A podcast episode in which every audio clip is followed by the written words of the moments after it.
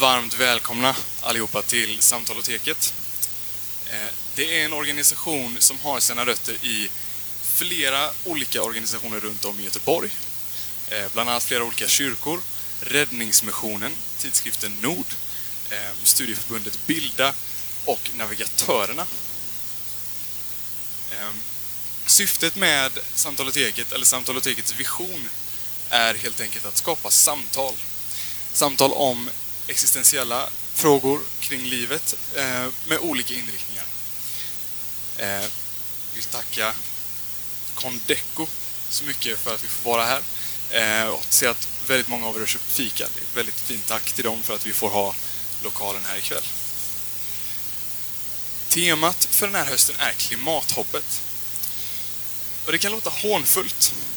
Eller låter det befriande? I höstens Antolotek nu så ska vi tala om klimatkrisen. Berättelserna som omger den och känslorna den föder i oss. Finns det fortfarande ett hopp kring vårt klimat? Och även om det inte skulle finnas det, finns det anledning att fortsätta kämpa för klimatet. Ikväll så ska vi få lyssna till Andreas Nordlander och han ska prata om, våra, om att våra känslor och inställningar till klimathoppet eller klimatkrisen eh, påverkas utav de berättelser och de begrepp som omger själva temat i frågan. Så Andreas Nordlander, han är universitetslektor eh, och teolog. Så... Ja, jag är alltså teolog och filosof och sysslar en hel del med etik, så liksom gränslandet där mellan de ämnena. Och jag tänker att mitt eh, uppdrag här ikväll blir att ge er lite redskapsbegrepp som ni kan använda i diskussion från ett teologiskt håll då. Eh, hade man kommit från ett annat håll så hade man säkert gett lite andra begrepp och sådär så att jag gör inga anspråk på fullständighet i min eh, presentation. Men jag tänkte att vad jag skulle göra var att ge er dels i första lilla passet eh, en, eh, en beskrivning av vad som av vissa, då men, vissa menar är rötterna till eh, vår inställning till naturen eller vårt, vårt sätt att se på relationen mellan människa och natur. För det tänker jag är en avgörande sak när vi diskuterar miljöengagemang och klimatkris. Eh, så det är det ena. Och sen eh, tänkte jag i nästa pass gå vidare och prata om lite grann om modernitetens roll i det hela och vetenskapen och den industriella revolutionens eh, roll och den nya syn på relationen mellan människa och natur som uppstår i moderniteten. Och sen som eh, en tredje då, eh, ingång i det hela söka skissa upp några möjliga vägar framåt i den situation som vi nu är. Så det är liksom planen då. Om jag börjar med eh, frågan om hur de här bärande stora berättelserna uppstår om hur en, vi som människor är relaterade till den natur som vi lever i och omges av och enligt vissa är en del av. Det är en, en, en fråga då för diskussion. I vilken utsträckning människan är en del av naturen. Eh, och där finns en stor berättelse som börja med att ge er. Och den ser man rätt ofta i debatten. Jag stötte på den alldeles nyligen i en text som jag tänkte som hastigast citera. Det är från eh, tidskriften Sveriges Natur som är Naturskyddsföreningens medlemstidning. Nummer två eh, detta året. En artikel som heter Jämlikt möte med naturen. Där heter det så här då. En grundläggande föreställning i vår kultur, alltså den västerländska kulturen, är att alla är att andra levande varelser är objekt som vi kan göra lite hur vi vill med. Deras behov är inget att ta hänsyn till efter deras, eftersom deras värde främst utgörs av värdet för oss människor. Uppfattning, uppfattningen är långt ifrån ny. Kristendomen beskrev människan som Guds avbild, skapad på den sjätte dagen för att härska över allt levande och lägga det under sig. Det naturvetenskapliga projektet som inleddes under upplysningstiden rationaliserade så småningom bort Gud men behöll bilden av människan som alltings mått med uppdraget att kontrollera och dominera världen. Så heter det i en nyskriven artikel i Sveriges Natur. Och den där bilden utav eh, människan som, som har en särställning i skapelsen och som, är, som har en dominans och kontroll, en kontroll över skapelsen som eh, rotad i den kristna berättelsen, den kristna teologin. Det är egentligen någonting som vi hör väldigt ofta och det går tillbaka i den moderna miljödebatten, miljödiskussionen då. Så är det en sorts eh, ett grundmönster som går tillbaka på en vetenskaplig artikel som nu är 50 år gammal, från 1967. Den skrevs av en amerikansk historiker som heter Lynn White, som heter The, uh, The Roots of Our Ecological Crisis, alltså vår ekologiska, rötterna till vår ekologiska kris.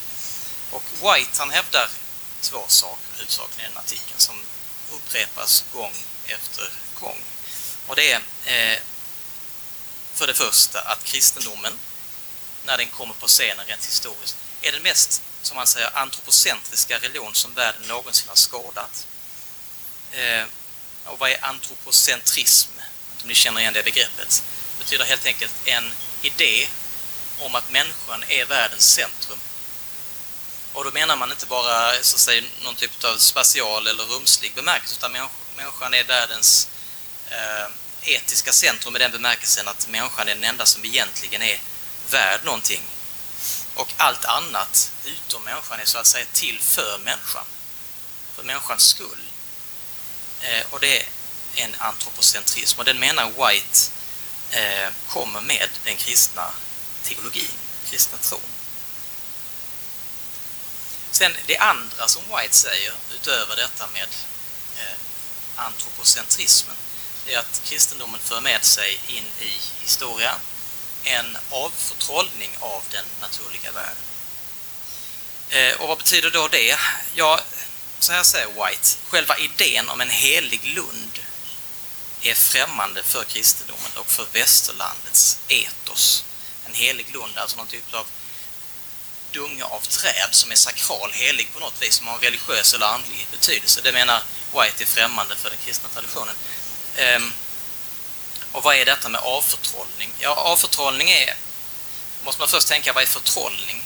Och då menar historiker att man kan tala om en förtrollad värld där man, när man uppfattar naturen som i någon, men, någon mån besjälad eller full av andliga varelser eller en, en sorts eh, väsen, en naturväsen. Och vad är poängen med det? Jo, poängen med det från ett, eh, låt säga, eh, ekologiskt perspektiv eller e-, e ekologisk etik är ju att om man uppfattar naturen så, ja då finns det någonting att respektera där. Man kan inte bara handskas med naturen som man vill, utan man måste respektera att det finns andra krafter som lever i naturen och som man inte bara kan handskas med hur som helst. Men när kristendomen så att säga, eh, kommer in på scenen så sker en avförtrollning därför den här starka monoteistiska tron att det finns bara en gud. Visserligen en andlig värld, men inte på det viset att den är någonting som man hela tiden måste ta hänsyn till i sitt handskande med den naturliga världen. Det sker en sorts avförtrollning där i det, i det, i det historiska skedet, visserligen under lång tid.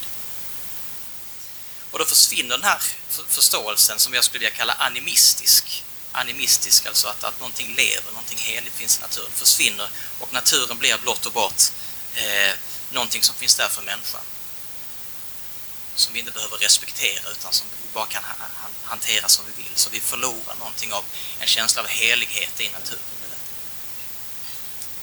Och om detta är sant nu då, som Lynn White argumenterar i den här artikeln och som vi sen ser upprepas, så, så är ju konklusionen, eller konsekvensen av detta att en avgörande rot för vår ekologiska kris, för klimatkrisen, måste söka sig i den kristna tron själv i den utsträckning den är antropocentrisk och den avförtrollar världen. Ehm,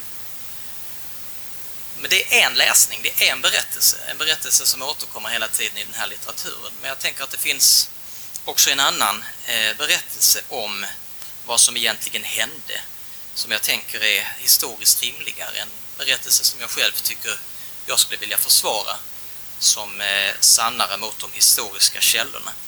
Jag tänker mig att analysen i det här föregående gick lite väl snabbt för de som menar att det var de här konsekvenserna som uppstod. Eh, till att börja med, och jag vill hålla kvar vid de här två begreppen, antropocentrism och förtrollning och avförtrollning, och göra dem till huvudsaken för våra diskussioner i det här första passet. Man måste fråga sig vad betyder egentligen antropocentrism? Är det sant att det kommer en sorts antropocentrism med den kristna eller judisk-kristna traditionen? Ja, alltså i en mening är det ju sant. I en mening sätter de fingret på någonting väsentligt, nämligen att med den traditionen så kommer idén om att människan har en särställning i skapelsen. Det är någonting unikt, någonting speciellt med människan. Det kommer ju till uttryck i sådana berättelser som eh, skapelseberättelsen där det heter att människan skapas till Guds avbild och så vidare. Eh, den, den, den typen av särställning finns ju. Och där kan man bara notera i en passant så att säga att det finns, eh, här har vi en viktig rot till också det som sen blir det vi känner som humanism. Alltså idén att, att människan har någon typ av unik plats och roll i, i världen så att säga. Eh, men frågan är naturligtvis vilka etiska konsekvenser följer utav det för vår relation till naturen. Det är inte självskrivet då va? Eh, jag tänker att de, de tidiga kristna tänkarna, teologerna, filosoferna eh, tänkte sig en, en sorts etisk antropocentrism. Men med, med det menade de huvudsakligen att människan har ett unikt ansvar för den skapade världen. Alltså det vill säga, det är ju ett faktum att vi avkräver inte av vargen ett etiskt ansvar för lammet. Inte sant? När vargen river lammet så har inte vargen gjort fel. Varför det? Ja, men vargen förstår inte vargen som omoralisk utan snarare som vi brukar heta i moralfilosofisk diskussion. Djuren är amoraliska. Inte omoraliska, men amoraliska. Det vill säga etiska begrepp, en etisk utvärdering är ju bara lämplig på människan, på det mänskliga djuret, inte på de andra. Eh, så att det finns någonting i den här idén om människans särställning men den är inte huvudsakligen att vi kan behandla alla levande varelser så som vi vill utan hänsyn till deras eget värde. Utan det är snarare idén om att människans särställning för med sig ett etiskt ansvar som, är, som vi inte kan avkräva av någon annan än oss själva. Sen när det gäller avförtrollning, eh, vad betyder det då? Hur ska vi förstå det? Om, om, om det inte är så att det är helt rätt det som Lynn White och andra argumenterar. Ja, så i en mening är det korrekt, tänker jag återigen, att säga att den kristna tron rent historiskt kom att föra med sig en sorts avförtrollning av naturen. Eh, den avförtrollningen är också ett villkor för att, sen, att det kunde utvecklas en sorts empirisk vetenskap. Empirisk vetenskap brukar inte trivas så bra när man uppfattar träd och stenar och floder som besjälade och sådär. Utan det kräver en annan typ av bakgrundsförståelse eller världsbild. Ehm, men så, så nå, någonting sker ju där. Ehm, man, man, skulle kunna säga så här också att kristendomen bär med sig en sorts inneboende sekulariserande tendens i sig själv. I den bemärkelsen att den ger en sorts autonomi eller eh, ska man uttrycka det, ett, ett, eh, sin, sin integritet i förhållande till den Gud som man uppfattar har skapat världen. Så att, att, att världen så att säga genom detta får en egen Eh, en autonomi i förhållande till Gud, men också i förhållande till andra andliga krafter. Det blir inte längre relevant och intressant att eh, förhålla sig till den naturliga världen i första hand genom att försöka blidka den ena eller den andra andliga eh, verkligheten som lever i naturen. Så i den meningen för det med sig en, en avförtrollning. Det tror jag är en korrekt analys. Men eh, nästa steg inte lika lätt att dra, nämligen att detta då skulle föra med sig att världen plötsligt förstås som, som fredlös, som är avsaknad av ett eget värde och som människan därför kan eh, göra som den vill med. Utan tvärtom så tänker sig de här tidiga teologerna och filosoferna att varje skapat ting faktiskt också är en avspegling och en reflektion av det gudomliga väsen som har skapat det, så att man kan i någon mening igenkänna är det gudomliga ursprunget i de skapade tingen. Så eh, jag tror det är ganska svårt att säga att eh, avförtrollningen med nödvändighet leder till den här eh, fredlösa idén om en värld som inte längre har något värde i sig själv, förutom människan och vad människan kan göra med den. Eh,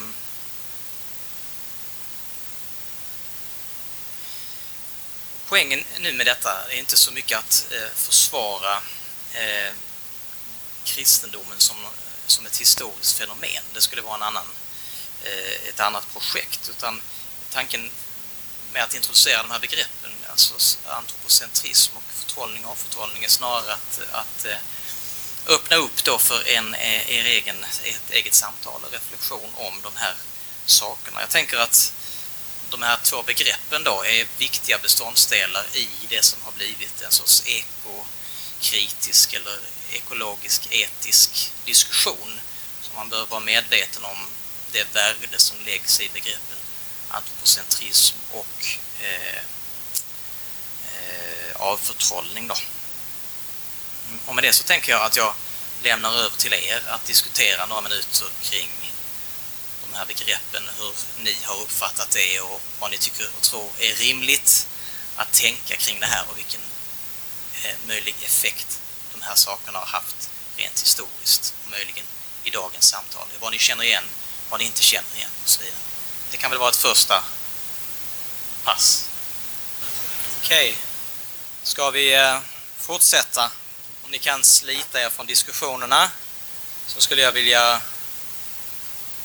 berätta om en annan berättelse. Den som handlar om eh, moderniteten egentligen och vad som händer med Eh, den moderna vetenskapens genombrott och senare med de industriella revolutionerna. Eh, och två saker tänkte jag ta fasta på där. Nämligen eh, en förändring i synen på vad kunskap är, mänsklig kunskap. Och sen en idé om en världsbild kan man säga som växte sig stark på den tiden som tidigare inte har funnits. Eh, en av de mest kända vetenskapsfilosoferna på slutet av 1500-talet, början på 1600-talet var engelsmannen Francis Bacon. Och han eh, sammanfattar den nya tidens eh, kunskapssyn när han säger “Knowledge is power”. Kunskap är makt, säger Bacon. Makt över vad då, undrar ju vi ja, makt över naturen egentligen. Den nya kunskapen förstås som en makt över naturen, att dyrka upp naturens hemligheter så att vi kan använda naturen för våra egna syften. Och den här nya vetenskapsfilosofin som växer fram var ett väldigt medvetet, självmedvetet förkastande av en tradition som hade gått före i synen på kunskap. Vilken tradition var det?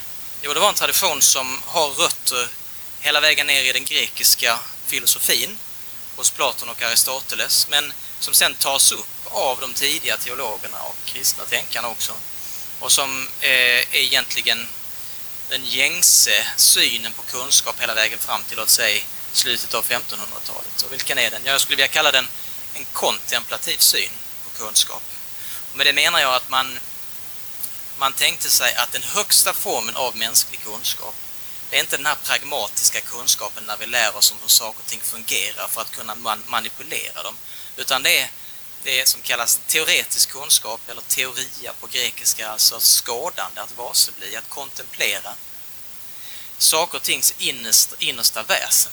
De skapade tingens syfte, hur de hänger ihop, hur de är ordnade, deras skönhet i första hand eh, och deras det sätt på, på vilket man kunde ana sig till spår av skaparen genom att titta på varsebli, eh, lära känna tingen på det viset. Det var den här gamla kontemplativa traditionen av kunskap. Då. Men med den nya pragmatiska synen på kunskap, alltså kunskap som eh, makt över tingen snarare, eh, så handlar det om att härska över naturen och man läser de här filosoferna så kan det vara stundtals ganska obehaglig läsning. Mycket metaforer om att tvinga till underkastelse och att dyrka upp och att liksom, öppna upp och dissekera naturen och den typen av metaforer är ganska förhärskande. Ehm, men den övergripande idén är helt enkelt att den mänskliga kunskapen rättfärdigas djupast sett genom sin materiella nytta. Alltså hur vi kan använda den som människor då. Va?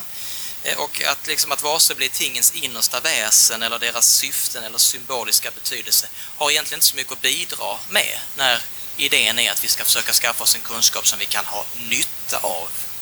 Det är själva nyttoaspekten här, det pragmatiska som helt enkelt är nytt. Ehm, det är ju lätt nu att vi hör detta bara som en sorts liksom, kunskapsimperialism egentligen som vi inte vill kännas vid. Men i själva verket så måste vi också inse att den motiverades av eh, goda syften många gånger. Det talas om att vi ska få kunskap om naturen för att förbättra det mänskliga villkoret. Kanske vi kan lära oss mer om odling så att vi kan få bättre skördar och mindre svält. Om det är ett gott syfte. Eller kanske kan vi lära oss mer om hur den mänskliga kroppen fungerar rent mekaniskt för att kunna hjälpa till att bota sjukdomar som tidigare inte kunnat botas och så vidare. Så det finns ju någonting väldigt, alltså motivet till detta är i och för sig eh, gott. Och jag tänker att det bygger också på intuitioner som väldigt många av oss misstänker jag delar. Nämligen när vi tenderar att tänka på klimatkris eh, och miljö i termer av vad, som, vad människan behöver för att kunna överleva på den här planeten. Det är ju trots allt en säga, förhärskande, den, den tongivande debatten är trots allt om vi inte gör detta nu så kommer detta hända och då kan vi inte längre leva här. Så den här eh, tendensen att hela tiden spegla situationen i sina egna behov är något, något som fortsätter att spela en avgörande roll i diskussionen.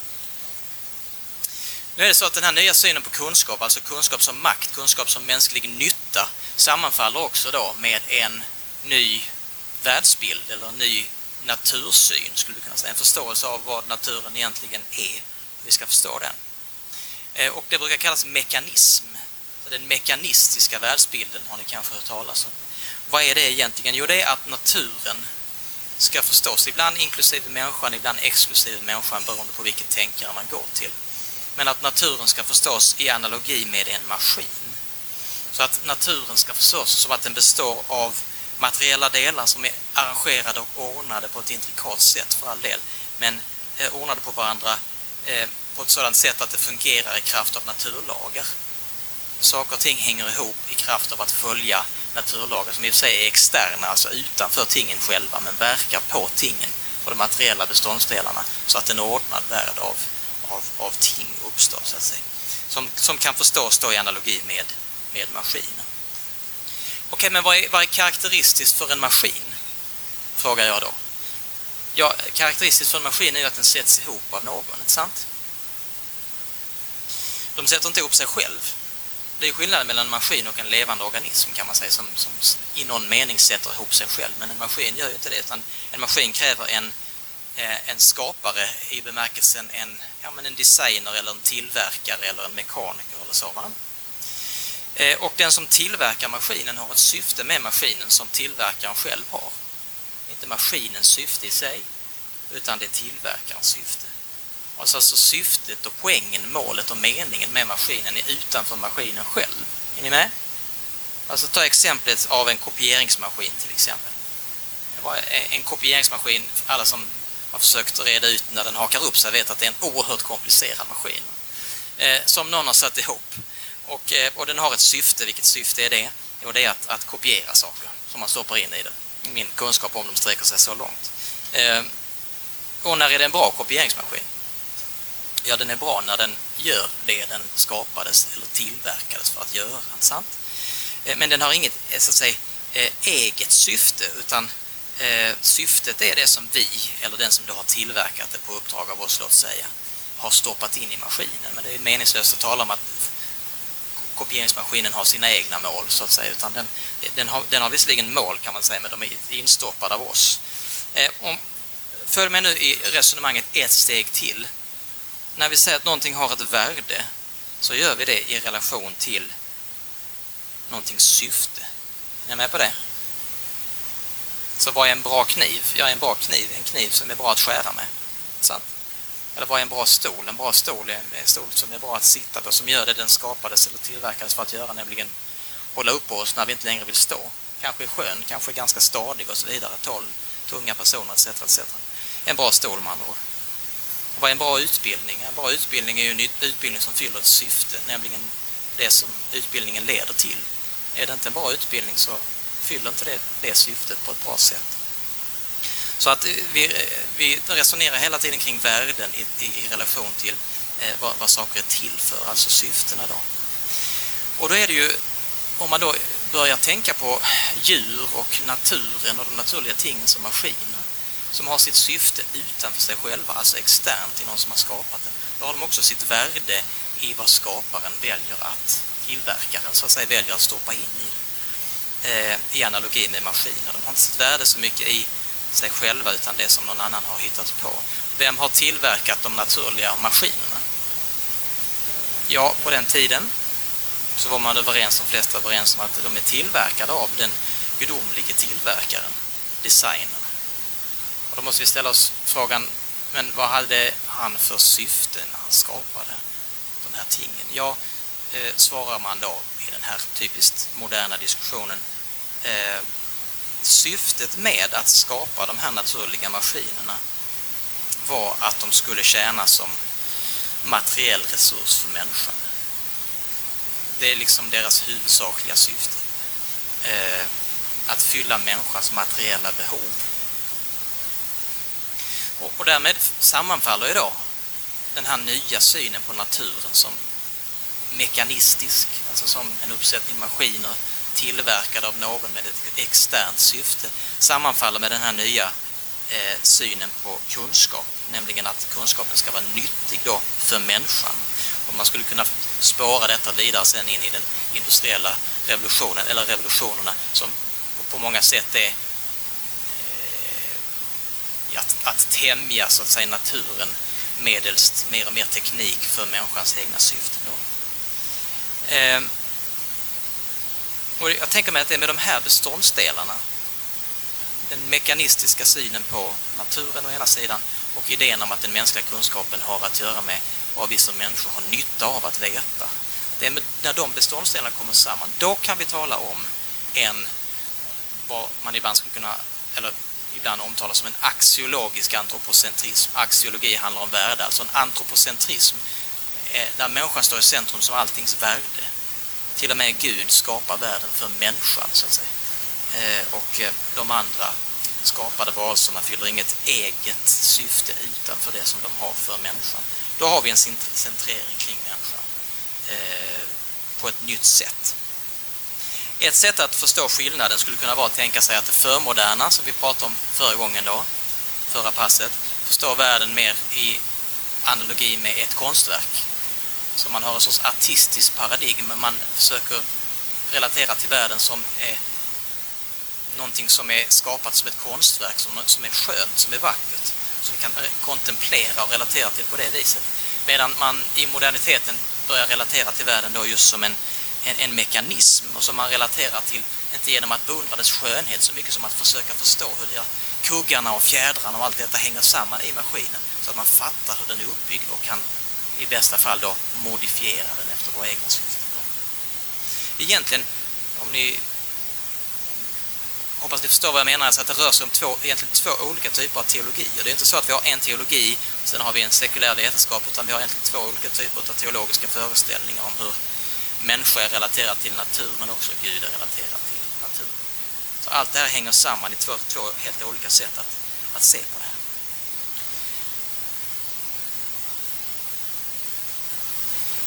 Ja, eh, vilka frågor kan man då tänka sig att man ställer i relation till det? Om nu detta är så att säga den andra stora berättelsen om hur så att säga, modern kunskapssyn och modern världsbild växer fram i kontrast mot den gamla kontemplativa. Eh,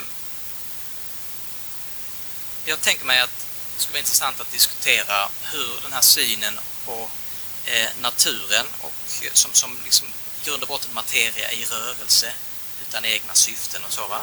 Materia är rörelse styrt av externa lagar. Och synen eh, på kunskap, hur den möjligen påverkar eh, vår egen tids miljöengagemang. Eh, jag tänker då på det här fenomenet som ni säkert känner till, med att vi tenderar att motivera ett engagemang för klimatet till exempel. Med referens till hur det påverkar oss själva som människor primärt.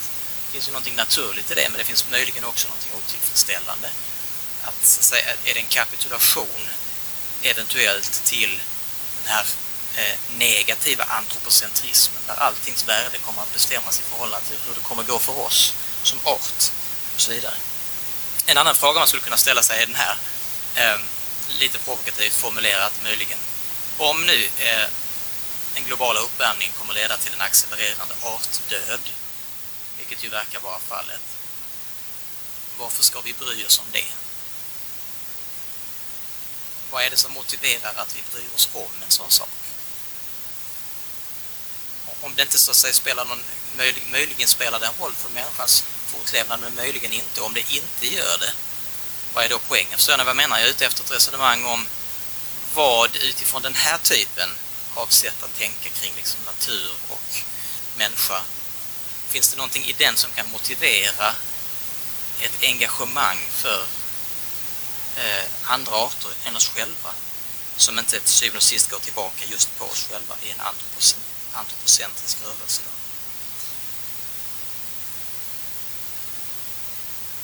Det får ni lov att diskutera. ja, bra. Då har vi eh, kommit till eh, tredje lilla inlägget. Och då har vi talat om eh, först på stora berättelser kring den förmoderna situationen och rötterna till vår syn på relationen mellan människa och natur. Och hur eh, tro och religion är involverat där. Vi har pratat om eh, moderniteten och den nya världsbilden som kommer med mekanismen och också eh, ett nytt sätt att tänka kring mänsklig kunskap. Jag skulle vilja eh, säga någonting nu då om möjliga vägar framåt. För eh, i synnerhet från ett teologiskt perspektiv och för människor som tänker sig att det bör finnas sätt att eh, kombinera ett eh, tro eller ett religiöst engagemang, en andlighet med eh, ett engagemang för klimatet. Eh, och för eh, miljön. Jag tänker mig att kontexten för detta är, åtminstone för min del, att vi lever i vad som brukar kallas ett postsekulärt samhälle. är Ett begrepp som flera av er säkert känner till. Vad betyder det egentligen att säga att vi lever i ett postsekulärt samhälle? Ja, men det betyder något i stil med att ingen position längre kan anses vara självklar i debatten. I den offentliga debatten. Alltså det vill säga att ingen religiös, inget religiöst perspektiv kan göra sig gällande så som före sekulariseringen. Så som allenarådande. Men inte heller något sekulärt perspektiv kan göra sig gällande så som självklart. Utan det blir en situation när eh, det sker en multiplicering av perspektiv som får komma till tals i den offentliga debatten. Och det får ju bland annat då som konsekvens att eh, röster från religionens håll hörs allt mer. Och eh, det märks, jag, jag tänker inte leda detta i bevis eller belägga det mer än så. Det skulle vara ett, ett annat eh, samtal. Utan mer bara ha det som en sorts ramverk, för det märks på många sätt. Också i eh, debatt kring klimat och miljö, att eh, den typen av perspektiv eh, är viktiga för många. Ehm, ett sätt att motivera klimatengagemang då är ju just att hänvisa till en sån här animistisk eller nyanimistisk idé. Eh, och det är precis det som kommer fram senare i den här artikeln som jag inleder med att läsa från Sveriges Natur. Där författaren pläderar för att på samma sätt som en del ursprungsfolk har eh, idéer om eh, animistiska idéer så är det en resurs också för oss idag.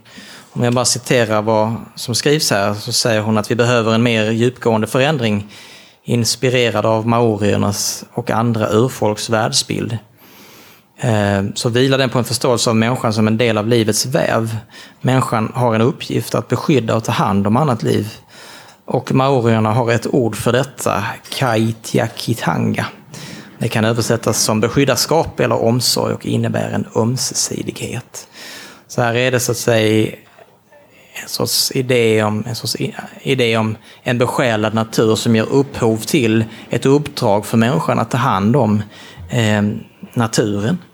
Eh, ett annat sätt skulle ju kunna vara att helt enkelt strunta i eh, allt vad religion och eh, tro heter och istället försöka fortsätta med att hänvisa till mänsklighetens behov i försöken att Eh, motivera ett engagemang. Då, va? Eh, och det behöver inte vara det ena eller det andra naturligtvis. Ehm, och det leder till eh, vad jag avslutningsvis ville dela med då, som några reflektioner om möjliga vägar framåt här i ehm, relationen mellan klimatengagemang och tro. Ehm, och då kommer jag till ett begrepp inledningsvis som jag redan har hört talas om vid morden borden här och som därför måste vara känt bland åtminstone en del av er. Och det är det här eh, begreppet eh, förvaltarskap. Alltså det vill säga, eh, vad är förvaltarskap i det här sammanhanget? Ja, men det är en term som har kommit att stå för vad många samtida bibelforskare menar är innebörden i de här berättelserna om människan som skapad till Guds avbild. Vad betyder de egentligen? Ja, det betyder att människan får ett uppdrag, menar många forskare. Eh, och uppdraget är att råda över skapelsen i bemärkelsen eh, ta hand om, förvalta såsom en gåva som ges dem till låns, så att säga. Och inte för inte så fortsätter ju berättelsen sen med att människan, den skapade människan placerar sin trädgård för att som det heter ord, eh, bruka den och vårda, vårda sig om den. Så det finns, finns den här aspekten som har kommit bort kanske många gånger i när man bara fokuserar på människans dominans. Så att säga. Men här finns det ett, ett eh, förvaltarskapsmotiv då.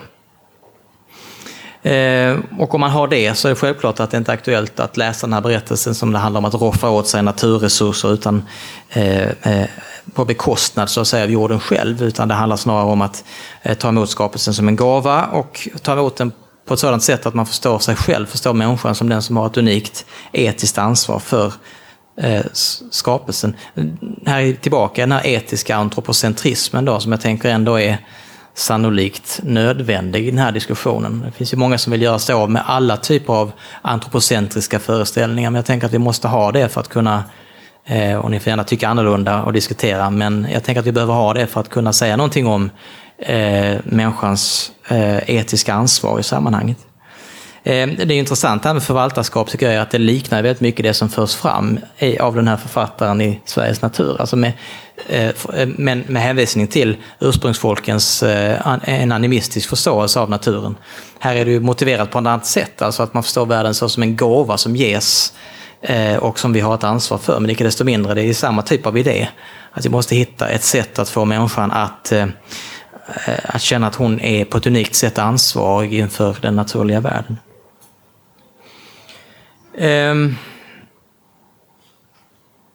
så det för oss då till återförtrollning igen, olika typer av varianter av återförtrollning, av vilka den här animistiska då kanske skulle kunna vara en.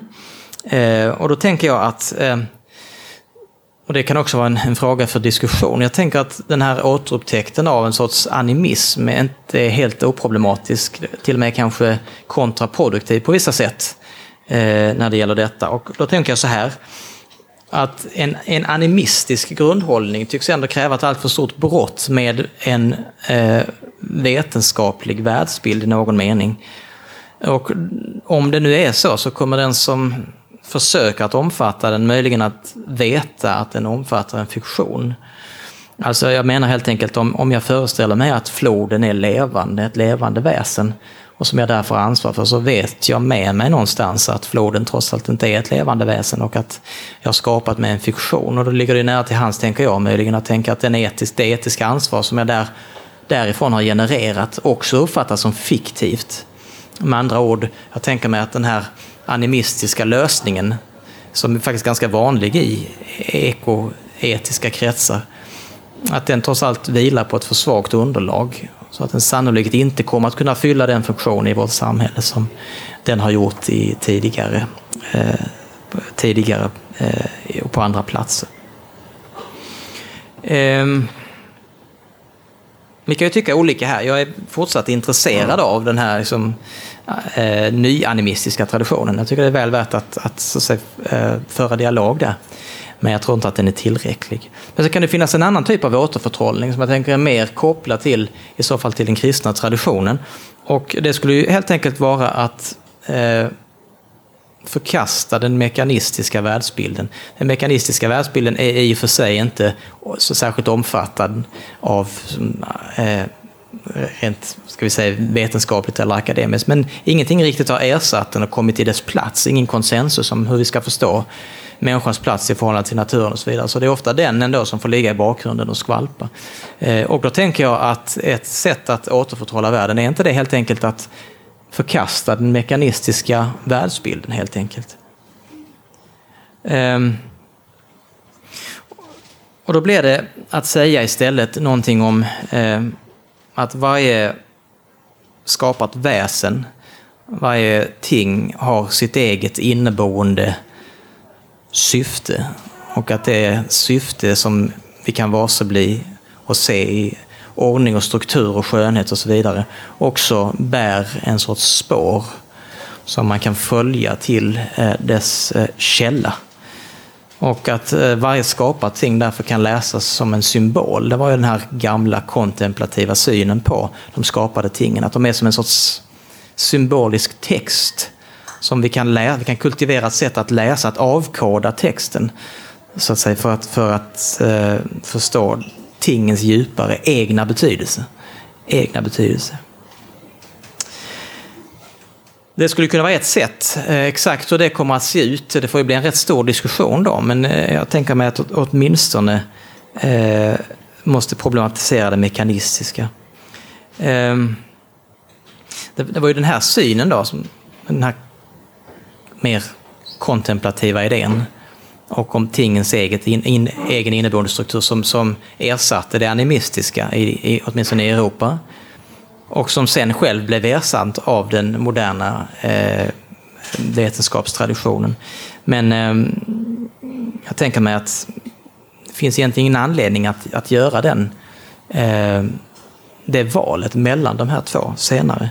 Jag tänker att en återförtrollning i någon mening är möjlig, men om vi bara inser att vetenskap är i sig själv inte kopplat till en mekanistisk filosofi, utan vetenskap kan kopplas på många andra olika sätt. Men då är, då är vi tillbaka då till den här frågan om kunskapssyn och eh, pragmatism. Eh, och den här vägen som aldrig togs egentligen. Eh, vägen som aldrig togs, det är en fin metafor. Eh, jag får den från den här amerikanska naturpoeten Robert Frost. Känner ni till hans dikt? Han säger Two roads diverged in a yellow wooden eye. I chose the, the one less traveled by, and that has made all the difference. Och det är en fin metafor. Det finns en, en less traveled road i det här sammanhanget. Och det är den som istället för att med den moderna vetenskapen förkasta det kontemplativa kunskapsidealet, istället håller kvar en, eh, en empirisk vetenskap som viktig och värdefull utan att förkasta eh, den kontemplativa visionen. Eh, jag tror det är riktigt att säga att den här gamla synen, den här mer kontemplativa relationen till tingen, sannolikt fördröjde den empiriska vetenskapens genombrott. Så mycket får vi nog tillstå. Eh, men det är också helt sant att den empiriska vetenskapstraditionen förkastade det här gamla sättet att se på tingen helt utan orsak. Det fanns egentligen ingen orsak till det där, utan de skulle kunna samspela båda två på ett, eh, ett helt oproblematiskt sätt, tänker jag. Så vi klarar oss inte utan den empiriska vetenskapen, men frågan är om vi klarar oss utan Eh, ett nytt sätt att också relatera kunskapsmässigt till, till de naturliga tingen. Ett sätt som då är, eh, tänker jag, inspirerat eh, mycket mer av den kontemplativa visionen än av den pragmatiska. Ingenting hindrar detta. Men då är vi inne å andra sidan, tänker jag, på eh, vad som egentligen måste beskrivas som en sorts praktik, en andlig praktik snarare än en uppsättning idéer. Idéerna har ju sin plats, men praktiken har sin plats. Och här rör det sig definitivt inte bara om en idé, utan det rör sig om eh, i så fall ett återtagande och ett återupplivande av en sorts praktik. Och hur kommer, det att, kommer vi att kunna ta tillbaka en sån praktik? Fyller den en viktig funktion? Finns här någonting att jag, jag vet inte. Det är ju Eh, the proof is in the pudding som det brukar heta. Alltså man får helt enkelt testa och se i så fall. Möjligen går det. Det återstår att se om, eh, om det är dags att utforska pra praktiskt vad detta skulle innebära, inte bara som en idé.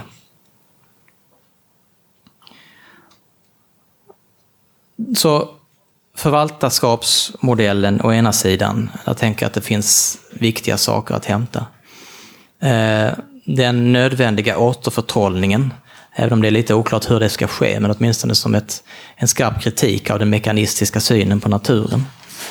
Eh, för den kan inte härbärgera några egna inneboende värden. Och sen för det tredje kan det finnas möjlighet att återupptäcka den kontemplativa traditionens praktik också i vår relation till de skapade tingen. Det tycker jag är en intressant utmaning att fundera på. Så jag lämnar till er nu avslutningsvis då att diskutera saker och ting. Eh, vilka vägar ser ni framåt? Finns det någonting här som är värdefullt? Eh, vilken roll spelar tro eller religion för klimatengagemanget? Vilka berättelser främjar och vilka berättelser står eventuellt i vägen för detta? Avslutningsvis kanske en sådan övergripande diskussion kan vara på sin plats. Härligt. Då ska vi se om vi avrundar alla samtal och diskussioner så ska vi börja ställa lite frågor. Så frågan var alltså att um, om det var så att den här blandningen utav att se det vackra och att se funktionen i sakers ordning samtidigt då skulle vara vår räddning. Eh, så först kan vi fråga om eh, var det korrekt uppfattat och i så fall vad är det som skapar en ansvarskänsla eller ett förvaltarskaps, uh, en förvaltarskapstitel på oss? Mm. Korrekt uppfattat? Ja, ja det, det är en bra fråga. Verkligen, och jag skulle kanske inte uttrycka det som så att det är vår räddning, utan lite mer försiktigt som att det skulle kunna vara en möjlig resurs. Typiskt akademiskt garderande sådär. Men visst om du vill se det som en räddning. Men eh, skämt åsido, det är, en, det är en svår fråga därför att eh, då måste man nästan gå lite djupare in på vad är det den kontemplativa traditionen menar sig kontemplera? Vad är det de menar sig se i det skapade tinget? Ja, det är deras, primärt sett deras deras man brukar säga deras intelligibla struktur, alltså deras, deras ordning, deras syfte, deras mål, deras tellos.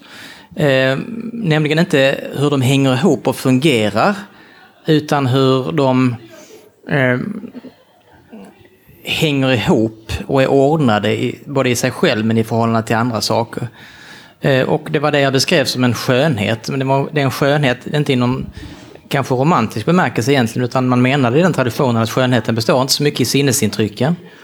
Som du ser en vack, vacker blomma, liksom. det är inte det i första hand, utan det är en intellektuell skönhet så att vidare att det finns, ungefär som matematiker kan tala om skönheten i en, eh, en matematisk lösning och så.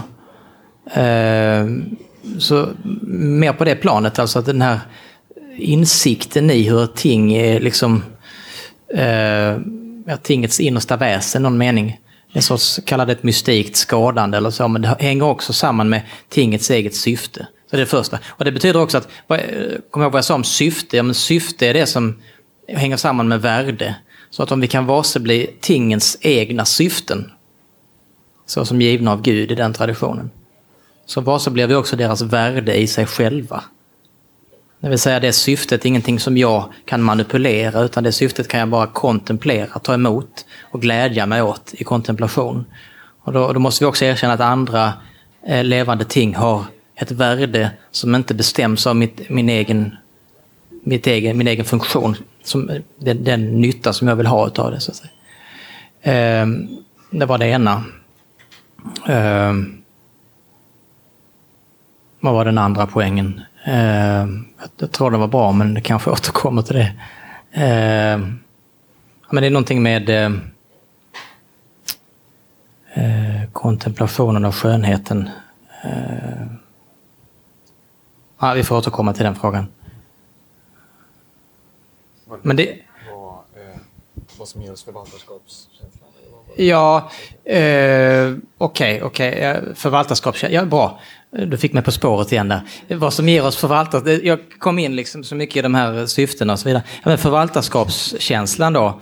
Jo, men det är ju den här tanken om att eh, om de skapade tingen eh, är läsbara som symboler så är de värdefulla för oss, ja. Det finns en antropocentrism, men de är inte värdefulla i kraft av sin materiell, den materiella nytta vi har av dem. Utan de är värdefulla för oss i kraft av den insikt eller så, som vi kan få genom att kontemplera dem i också den gudomliga visheten och så vidare i den här traditionen. Och det betyder alltså att om de försvinner, om tingen försvinner och inte längre finns, om vi inte längre kan kontemplera dem, då försvinner den här symboliska skriften som det var menat att vi skulle läsa. Det finns inte längre kvar. Så bara genom att ha den funktionen av att vara så att säga, symboler eller fönster som pekar mot någonting annat också, någonting djupare, så tjänar de ett, låt kalla det ett syfte, men det är ett syfte som snarast är moraliskt, pedagogiskt, andligt och inte då materiellt. Och då menar jag det, det leder till en tanke på att det är viktigt att vi förvaltar de här. Så, så när, när, en art dör ut, vad händer då? Ja, det försvinner ett, en symbolisk text. Jag kan inte längre läsa den. Den är borta, så att säga. Mer än från det historiska. Så det är mer så jag tänker. Jag vet inte om det är svar på, men en, en bra fråga. Där, där bak. Om man ser på dödandet av olika djur. Eh, jag har en polare som forskar om fästingar. Och är, tillhör en av Sveriges främsta forskare på fästingar. De har i hans arbetslag kommit fram till att fästingen har ingen plats i ekologin. Den bara finns. Är det okej okay att utrota fästingen när vi talar om att vi ska inte utrota djur?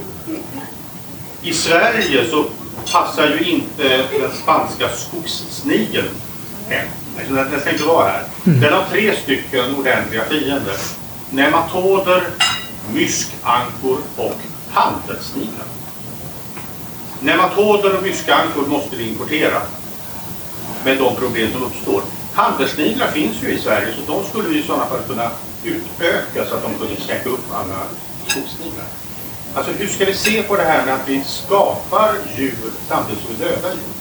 Att vi utnyttjar de djur som finns för att kanske bli av med skadedjur.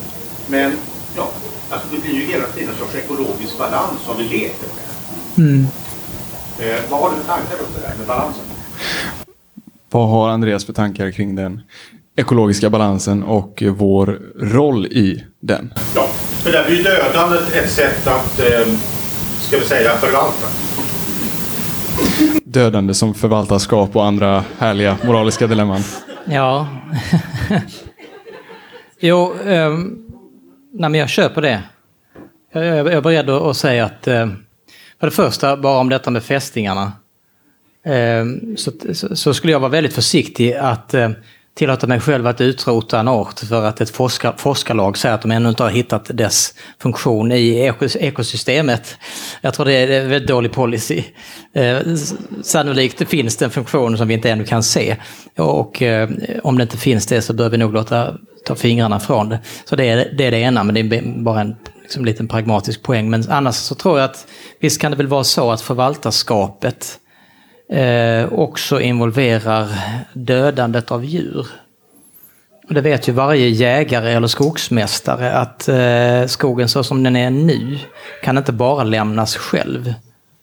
Utan måste vårdas. Så att jag menar, eh, eh det är kanske är bra att du tar upp den här lite smått kontroversiella poängen för att åtminstone få oss att bli av med lite av det romantiska dumbolster som lätt kan drabba en och skumma blicken när man börjar tala om liksom, eh, naturens skönhet och kontemplera de skapade blommorna och bina etc. Så det var, det var bra.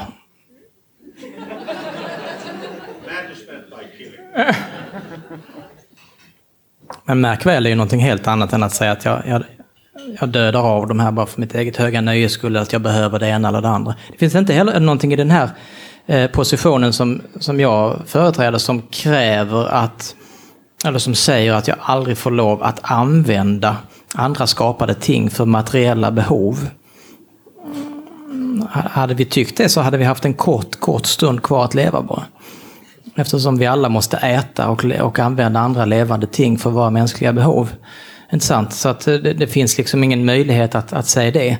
Frågan är bara var gränsen går när, när vi säger att det här är tillräckligt så att säga.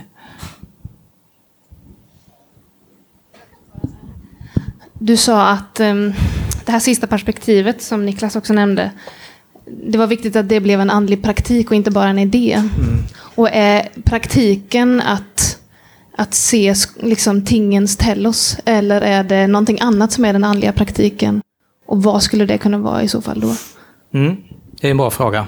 Um, vi har ju ingen utarbetad sån praktik här i vår kultur och tradition överhuvudtaget, men um, det finns ju en sådan tradition i den ortodoxa östkristna eh, eh, traditionen. Och den kallas eh, därför teoria physicae, alltså skadandet av naturen. Och den, den är ganska utarbetad och involverar åtminstone eh, två viktiga steg. Dels är det den här, och det är en del av bönen för den traditionen då. Dels är det kontemplationen av de skapade tingen, men sen är det också väldigt viktigt att förbereda sig för detta. Och där finns en sorts moralisk tradition då, en moralisk askes, avhållsamhet och så vidare. Inte för, eh, för något annat syfte än att stilla det inre chattret som hela tiden i kontemplationen vill komma i vägen med mina egna projekt, mina egna pragmatiska ambitioner. Att vilja göra det ena eller det andra med det tinget jag varse blir. Det handlar väldigt mycket om att få syn på tingets väsen utan att alltså, få undan sig själv, få sig själv ur vägen i någon mening. Och det är en moralisk och en asketisk liksom, övning där som krävs i den. Och det tycker jag det är fruktbart att tänka på eh, det i så att säga ekoetiska termer också. Att det, det kan nog vara så att för att om vi överhuvudtaget ska kunna börja tänka på och börja praktisera en naturlig kontemplation, ja då krävs det också att vi på något sätt hittar ett sätt att tämja vår, eh, vårt begär att bemästra naturen, att hela tiden ha våra egna projekt och så vidare. Det är trots allt en moralisk rening av blicken som krävs där. Så eh, jag skulle nog bara hänvisa till den traditionen och säga att eh, möjligen finns det någonting vi kan lära, även om det måste gestaltas i vår tid och på vår plats och sådär. Men om det... Så det är mer än att bara öppna ögonen och se och kontemplera, utan det är liksom att ingå i ändå en tradition. Så. En moralisk, asketisk tradition som jag tror vi har behov av också.